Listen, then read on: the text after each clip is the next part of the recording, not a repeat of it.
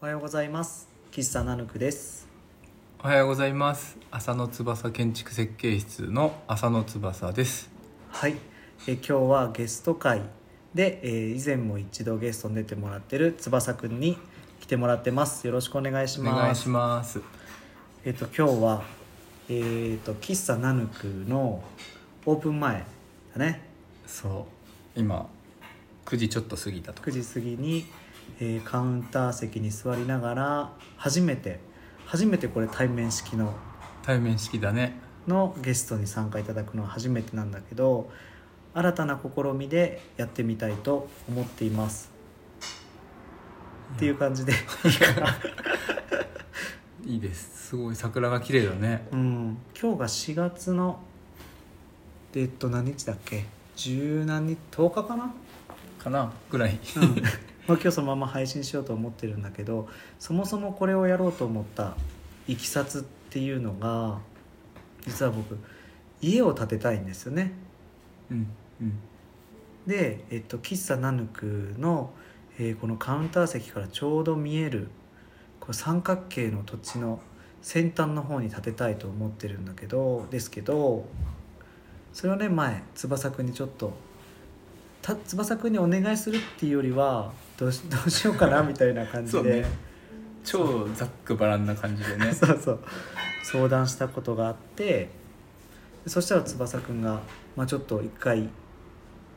設計っていうか そうねプランをちょっと考えさせてよっていうお願いをさせてもらってうんもうでも随分前だよねだいぶ前でいいのかなって思いながらちょっとその話が進んできて面白くなってきたんでちょっとね僕がこの家を建てるっていうのはまだ夢の過程で翼くんにはこれあれかもしれない、けどまだローンの申請とかもまだしてないから 本当にまだ建てれない状況なんだけど、まあ、僕がねこのポッドキャストで「ナヌク」っていうのを始めた時に初めてそれを話してったりとか話すとやっぱり後で体がこうついていくから。うんうんなんかこう座標をこう記していくみたいな、うんうんうんでそこに向かって進んでいくみたいなやり方をしていくともしかしたらこれちゃんと家建つんじゃないかなと思うしそうだねなん発かオープンしてこうここのスタッフとしてこの窓からこのお庭を見てたら、うん、急にそれをやりたくなったんだよねそうそうやりたい、あここに立つといいなっていうのを多分実感したんやろううんうんうね、んいやでもこうやって見てるとなんかあそこに可愛くお家が建ってたら確かにすごいしっくりくる感じがするね、うんうんうんだしあのこう立っていく経緯こうやって発信することで立っていく経緯過程、うんうんあの地鎮祭やるかも しれあないー地鎮祭やるのかな藤井さんやるやるやるうん、とかなんかこうできてきた絵もこの景色の一部としてそうだね楽しんでもらえる、確かにっていうのはいいかなと思ってということでじゃあこの番組名 が番組そうだね番組名一応えっと「ナヌク家を建てるいやーいいね」もう率直もう本当に分かりやすい、うんナムク家を建てるが定期的にね少しずうんうんつうん配信されていくわけやね、じゃあそうこうやって最初はこうオフオフでやってみてうんうんうんでまあ今後は随時あのオンラインでもいいかなって思うけどでも思ってたけど、うんうんこれ気持ちいいからこれでもいいか も、そうね、いやなんかなんオーかプン前にもしそれが実現して動きがさきちんと動いていったのならやっぱりそれは俺もかなり頻度高く来ることになると思うので、そうだよね現場でトントンカンカンしてる音の後ろでうん録音するとかもいいかもねいいよねそうこんな感じで始めた喫茶あ違う「ナヌク家を建てる」企画ねえっ、と始めていきたいと思うんだけど本当にね前打ち合わせもあんまりないから、うん何の話しようかなって思ってたんだけどまずね僕がこう翼くんに相談をした時に、うんうんこう最初にプランを持ってきてくれた時に、うんあの僕はね図面だけ見せてくれるのかなって思ったの。ああなるほどねでこういう風だよって思ったら、うんすごい立派な模型を持ってきてくれて、うんでプラスあのこの思いを僕らの話をこう僕と奥さんの話を聞いてくれた上でそれをすごい文章にまとめて持ってきてくれたよ ねそうねうんまあ詩と言っ ていいのか分かんないけど翼くんの書いた詩がすごい良くてあこんなに僕たちの思いとかをこうピンポイントで組んでくれて短い文章に収めてくれたってのがすごい嬉しかったから なるほどなるほどそれを読んでもらおうかな 今あるからそうねじゃあちょっ詩の朗と読こんな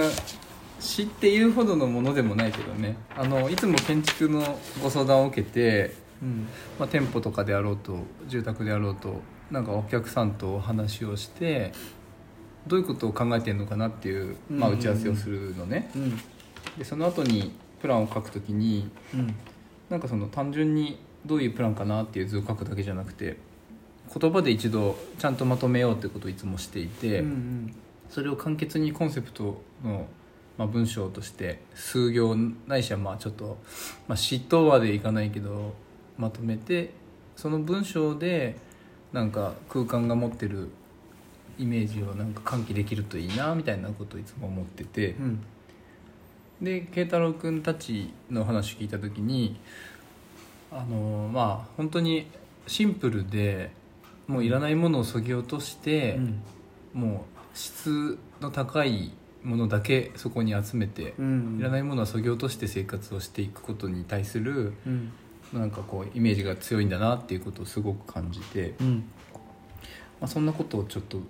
一番強く感じたのでそれを文章にしてみたのがあって、先にさうん、僕のあれを言っといた方が入ってきやすいかなざ簡単にあそうねそうね簡単に言うとすごい狭いちっちゃい家が建てたいって言ってて、うんうんうん僕らはアパート暮らしが子供も含めて長いからほんとアパートよりちょっと広いかなぐらいで、うんうんでみんなの生活がこうちょっと近いうんうんうこんこら辺にしとくけど、そんなちっちゃい家ってあんまり建てるのがなかったからそういうコンパクトな家ってどうなのかなって相談をしたところかそうだよらねでそれを翼くんにいろいろ話聞いてもらってで書いてもらった図面とあとじゃあ文章をじゃあこ,、そうねこんな感じでじゃあいいかなそうねコンセプトがえー簡素であることの豊かさうんシンプルでコンパクト最低限必要なものだけ簡素であるということは本当に大切なものを見つけてその中に暮らすということ小さな空間でおおらかにつながり大切なものに囲まれながら家族が同じ時間を過ごすきっとそこは本当の豊かさにあふれているそんなお家いいですね すすごいいいな、そうっていう文章をねうん、書いて、なんかこれをうん実際じゃあ設計したらどうなるだろうっていうのをプランさせてもらったっていう感じだうんうよね、んうんうんまあ、余談だけど最初にその相談を受けた時にあれだったもんねあのまあいろいろ過去にもね慶太郎君うんうんうおんうちのこと考えてて、うんその流れも組んでてなんか最低40坪ぐらいだと思うんだけどっていう相談が最初にあって、うんうん40坪ってでかくないって話をしたら「うんうんえでも40坪ぐらいいるんでしょ?」っていう 話最低40坪ぐらいはいるんだよねみたいそなうそうそう体でこうねそう最初僕らはもうちゃんとしっかりそれで育った40坪で も40坪世代じゃないけどももうそれが基準にあるから、 40坪はいるんだよねっていう前提が結構あったよそうそうそうねそうまあそれで40坪って聞くとちょっとねどこまで皆さんがイメージできるかわかんないけど、結構広いなっていう。んんうんまあ一般的にでも立ってるお家は確かにそれ前後とかが、うんまあ多いのかなっていう気もするけどう、んでもなんかそれを聞いた時にそんなにいるっていうのが最初第一声で確か俺が言ったような気がしてなんか逆だよね大体さこれぐらいでって言ったらいやもうちょっと広い方がいいですよっていうのが建築士さんとか 設計会社さんだと思うんだけど僕らは40をこう掲げてプレートを掲げていったら さバキッて折られるそんなのいらないよってなんかそれですごい俺も楽になってそうねあちっちゃもっとちっちゃくできるんやと思ってあのね40坪あることがね大事な人もいると思うかうんうらんそそうそうそうそうれはあのそれぞれのあのどういう暮らし方をしたいかによってうんもちろん変わるので、そうだね僕らは大前提としてちっちゃい家を建てて住みたいっていうのがあったからそうねそれを踏まえると僕らの ねそうそうそう大きい小さいのがあって言ってるのに40坪って言ってるからあそうそうそうそっこていうねそうそねこが大事だねで実際に必要なこういう暮らし方がしたいよっていう話とか、うんこういう部屋があるといいよとかうんまあ、あとはこの、ね、立地場所を見せてもらって、うんどういう景色がそこにあるのかとかをね、うん踏まえて一度プランをさせてもらってで、ね、模型も作らせてもらったんだけど、うん結果的に今、ね、40坪って言ってたけど今どれぐらいになってるんだっけ今はねその床面積っていうものうんでいくと多分30坪を切ってるああねいいですね30坪切ってるそう2階建てなんだけど30坪いってないっていう、なんか翼くんのそのあごめん先に言 って、でってなってるのを遮ってまでする話じゃないあのそう小さいんだけど、うんここのさっきの文章にもあったように小さいからって言ってこうこじんまりと暮らすっていうイメージを持っているわけではなくて、うん小さいがゆえの,、うんあの広がりの持たせ方っていうのがあるなってすごく思っているので、うんうんまあそのね抜けの作り方とかそうだねなんか小さいから小さく感じるっていうことではなくてあのフォルムとしては小さくて可愛くてこのナヌ君のこのカウンター席から見える様子がねあのちゃんと小さく収まってるといいなっていうのはすごく思うけど、うん中に入ったらあこんなに大きいのっていうか、うんこんなに空間が広々してるのみたいなのがなんかいいなって思っうたんうんんだよね。ん本当その通りになってる気がするな、気持ちがいいよねすごいなんかで僕がこの建てたいって最初に言ってた、まあ、うちの奥さんもだけど見た感じで家ってのが言ってたねそうそ うそう家あの絵文字の家みたいなそう今まさしくそのそうそうようになってるもんねうん模型はね、 で可愛くてで正面から見るとなんかこうちょっと雑貨みたいな見た目になるよね、うんうんうん窓が正面に今だの時点だとさ6個窓が出ててそうそう1階に3個上に3個こう並んでてイラストで描いたみたいな家にな本って当るにからそうだよねイラスすトごのいように可愛いでもこのナヌクから見た時の景色で乗鞍が見えるとかこの桜があるとかっていうとこに出てきた時にうん、デザインとしてすごくいいなってうん、本当にそういう感じがするよねそれを写真に撮ってもらえたりとかそういうなんか別の目的の一つになったらうん、いいなって思うし結構このねナノクにいらした方は分かるかもしれないけど実はここにお家を建てるってプランするのに結構難しいポイントがあってああそうなの道路が上がってきて、のうんうんこの道路からまずまず見えてあくそうるだね景色そうだねと、うんナヌク側から見えるその家のフォルうんムと、あとお家の中にいた時にお家の中から乗鞍を見たいっていう、乗り鞍の方向に開きたいっていう3つのポイントがあっうんあそて、うだねそれが3方向全部大事な方向があってそうだだ,、ねから家に裏側を作ることができないといううか、んうんうんあのどこの面も捨てられなくて、悩んでくれたよそねうそれこれなんかこうなんかどうしてもねやっぱあの給湯器とかうんエアコンのそうそ室うそうそう外機とかそういうのってお家作ると出てくるんだけど、うんうんなんかそういうものを置くのがどこがいいのかがこうね難悩しんいだね最初のプランのそう時はね違ったけどその辺をこうどう解決するかみたいなのがあのなかなかポイントではあるなとは思ってて、うんうんまあ、でもねこれをうまく実現できたらあなるほど、ねそう解決するんだっていうんうふうに思ってもらえるんじゃないかなと、ねすごくあそういう方法があるんやってねまあ今は大きくは語らない方がいいかもしれないけど でもあのナヌクにいらした時にはこの模型を見てもらうとそっかナヌクにいらした方は模型が本棚に置いてあるので見たい方は 見てそれ面白いよねそ うねあ聞いた人はこれ聞いてちょっと模型見たくなっちゃったから模型見てもいいですかってういんううのんは、うんうんあいいなもうすぐ配信しようこ れすぐ配信しよそれこれ模型見たら一目瞭然やもんう、ね、うんうん、この場所にこれが立つつんやっていうのがねうんそうねな俺はさっきねそうでナヌクのさっき翼くん言ってくれたけどあのーまだ来たことねない方はあれだけどうちのちょっと進んだ先に坂があってねどうしても来る方は、そっちから来る方が多いんで坂を上がってくるとナヌクがこう見えてくるみたいな感じになるから、うんうんうんその一番最初に先頭の部分にナヌクが見える前にちょっとした家がそうそうそうそう見えてくるっていうナヌクの一つ手前に見えてくるんだよね、うんだから何かしらこうあの場所に何かあるよっていうアイコン的うんうなん立ち位置でそれが見えてきて、そうでもナヌクのこのカウンター席から見えるのとは逆サイドそうなんだだよねね背中になるからだからでもその見た目をすごい僕らも意識しててやっぱり最初に目につくものだから、うっんてなった時にまあ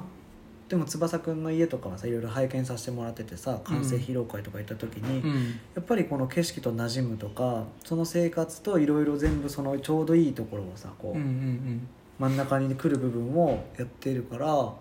翼くんなら間違いないよ ね偉そうだけどねありがとう光栄ですそこは絶対意識してくれるから、うん嬉しいなと思ってて、うん、そしたらやっぱりそこをすごい大事に最初に最初にでもないけどさそうね出してくれるから、やっぱりここに立つ時にこの場所だからこそとか、うんこのお客さんだからこそこうあるべきっていうその唯一無二のアプローチみたいなのをとても大事にしているなっていうところはあって、例えばこれで今見るとやっぱこう4本の桜の木がうんうんこう並んでるってすごく特徴的やそうだねねそれをこう家との相性を考えうるんとやっぱ家の位置もうちょっとこっちかもって今見てあー思ってて。そっかなんかそういうこここから見た時にねどう見えるかっていうことうんうでんうん配置が少しだけ変わったりとか、うんそういうのもやっぱりああるなって思うからうんうんなんかね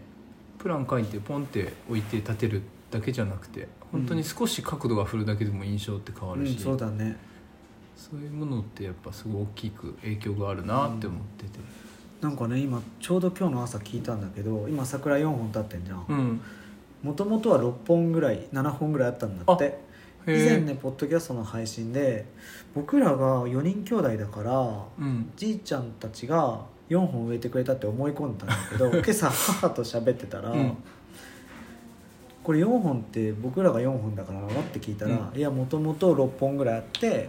それが全部育たないのがなくなって切り株みたいなの残ってんだけどあるよね切り株あるねうんそうそうそう確かに残って今4本が今の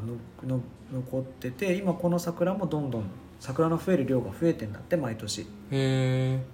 なんか今年はこんなに今もまだ満開ではないけど、この量も増えてきてるらしくってーまだまだじゃあ育ってるんだそうねそうでそれも含めて楽しいかなって思う、なんかすごい特徴やなここにこの4本が並んでる様子って、ねうんでも普段はね桜じゃないから 桜じゃない普段はっていうか、ね花が今ね今限定されてるそうね本当一時期だけどう,、確かにそうだな、んでねそうでこの幼稚園を建てた時に、うん僕らがもともと意識してたのって本当は家とお店が一体になってる、うんうん生活とお仕事うんが、のボーダーがぼやけてるって多分ずっと僕これ言ってるかもしれないんだけどうんあの境界線があんまないうんうみんたいな、仕事しながらプライベート家事ができたりとかそんな延長線上にあるもともとはだからあれだったもんね店舗併用住宅を最初は考えてたんだもんね昔はでもまあ結局いろいろ話してたり両親と話してたりしてる上でこの、うんうんね、ユースホステルの一部がゆくゆくもしかしたら使わなくなるっていうのはうんうんもうんったいないし、やっ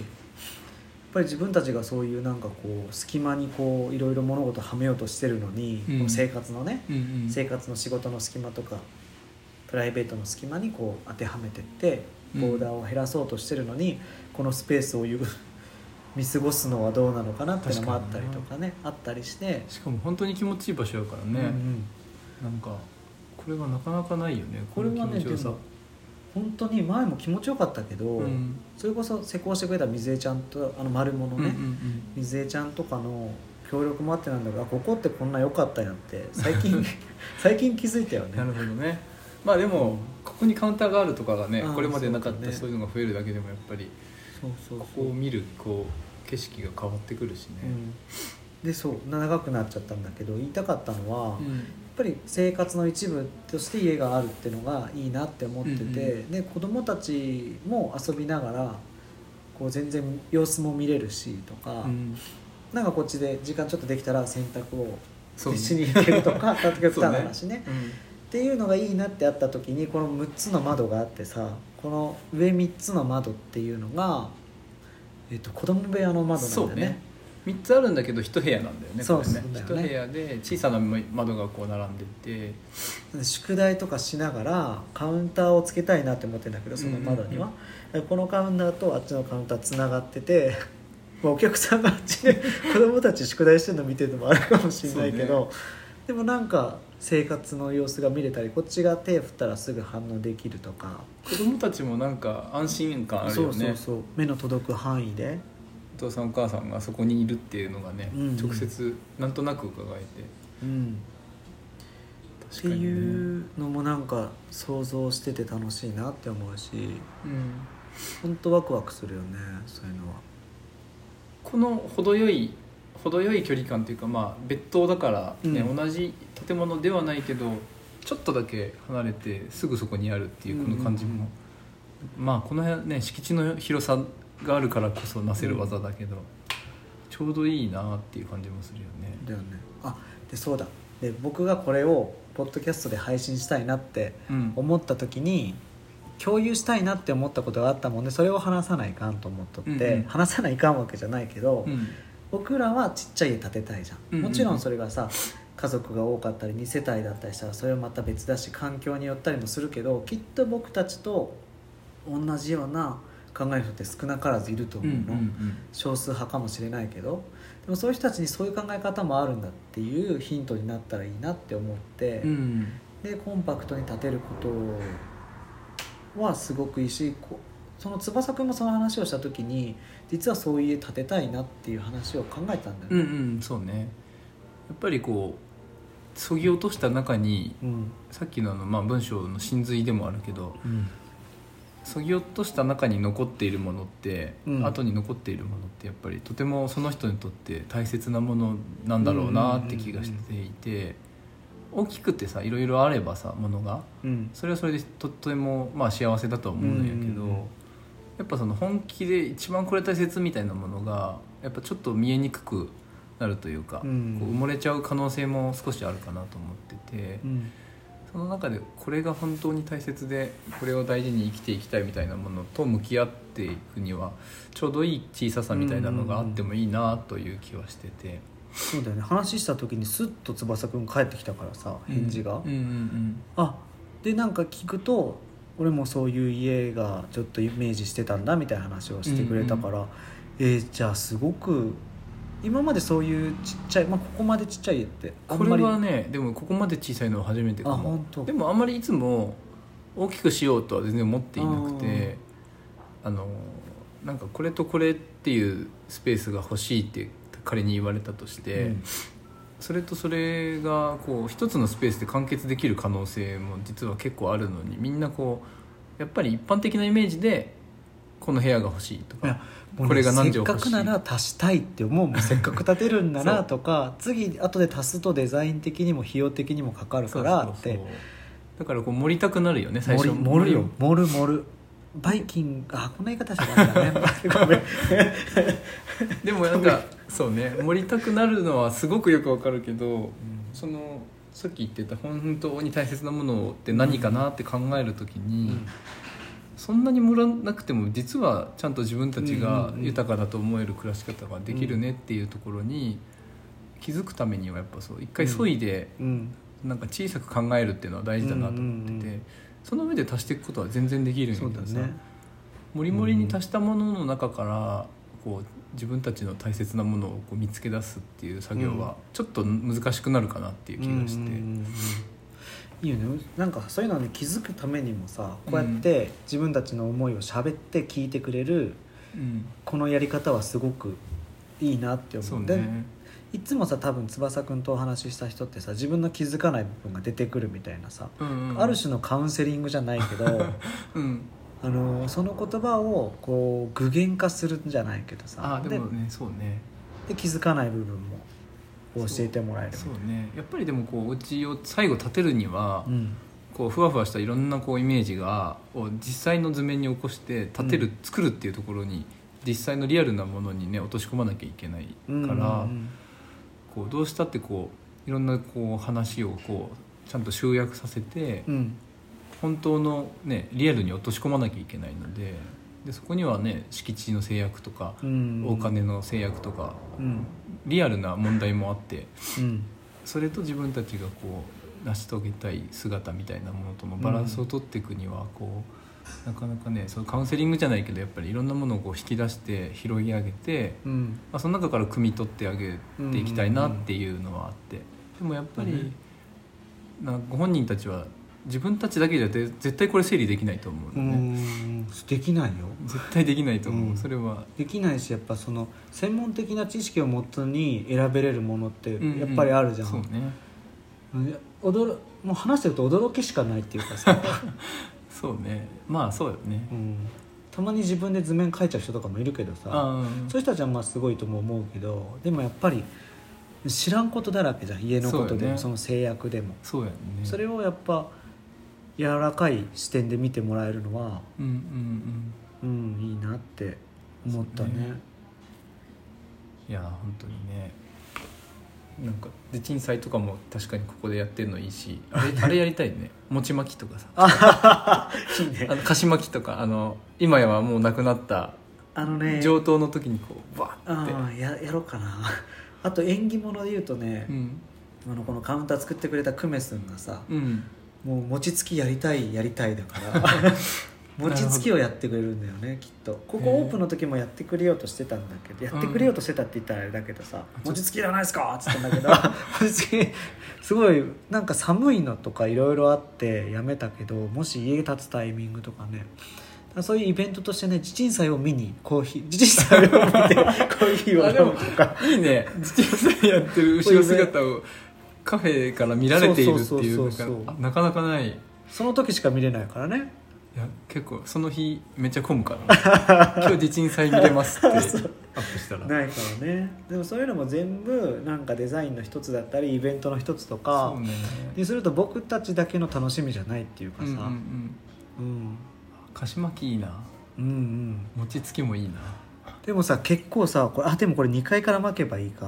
うん屋根から巻くって結構怖いよねこの屋根あはでもねあのちゃんと足場がこうああーのぐるーっと足場が回ってるので多分その時はあー足場の上から巻くみたいになるんじゃないかなあれでもあれどうなのあれってどう巻くの今巻いたりしているやもうやったことないなんかあれってこう上からな感じしない今の時 代さ、ね なんかこれみたいな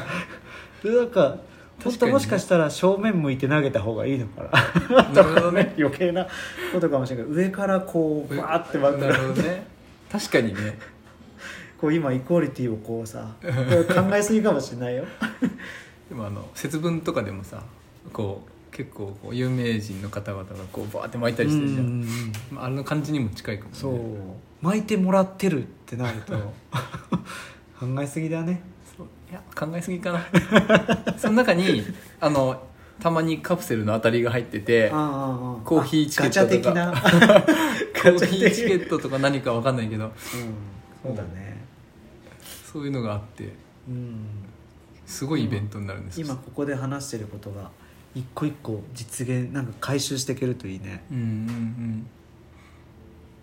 うんなんかそうするとこう家を見た時にさああれってあの時話してたあれだなって見てるここでた過ごしてる時間が退屈さ 退屈ではもともとないと思うけど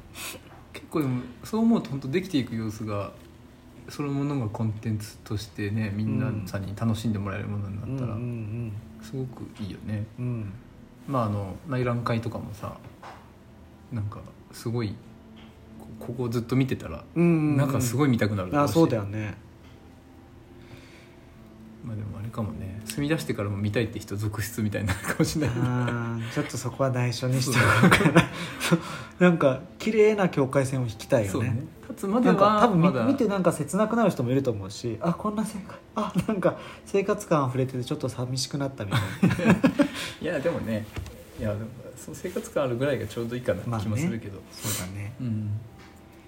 そんな感じかまあなでで、もも翼君どうぞ今ね30分ぐらい綺麗に話してるから綺早い麗ねにっていうか、うんそうか30分も長いかもって思ってたけど一瞬いだっやたないつもねオンラインだったから、うんうんういんろいろこう気にしながらやってたけどやっぱすごい楽だねオフラインって、間がねめっちゃ楽、うん顔見ながら喋れる確かしに、うん、で楽しいねこうやって喋ってうる、んこの場所でじゃあそれが少しずつ実現していくうんであろうう、んうん実現していく過程を過程を楽しんでもらえたら、ダメでしたってなるかもしれ ないやっぱりダメでしたならまなあ、いそようれに、も含めてなそうなんかそこも含めエンターテインメントとしてそうね はい あの今日銀行行ってきましたとそうだね次は銀行行ってからの話の時にまたしたいなそうね次はちょっとそれでも本当にあのまだ全然考えてないけどこれからうん、考えるかもぐらいの人にとっては、うん、すごいこう指南書になるというかあそうだよねあリアルにあそうやってやればいいんだとかって結構参考になるよね、普通にもう赤裸々に赤裸々に包み隠さず配信していくことでそうねねなんか家づくりのハウな人によってはだと思うけそどうねハウトゥーじゃないけど、あこんなとこに悩むのは普通なんやとかさそうそうそうあそ確んなかにやっ先にそれなんやとかねぱ建築のことって確かにどうどうしたって専門的な部分が大きいから、うんうんうんイメージしてることがね実際どこまであの実現できるかわかんないけどうんなんかそういうものもなんかこうもっとフランクにうんあこんそういう簡単なことなんだって分かってもらえるとそいういなだねこういうのを通して そうなるポッドキャスト配信にしたいなやっぱりなんかねあこれちょうど100回目なの配信そうな の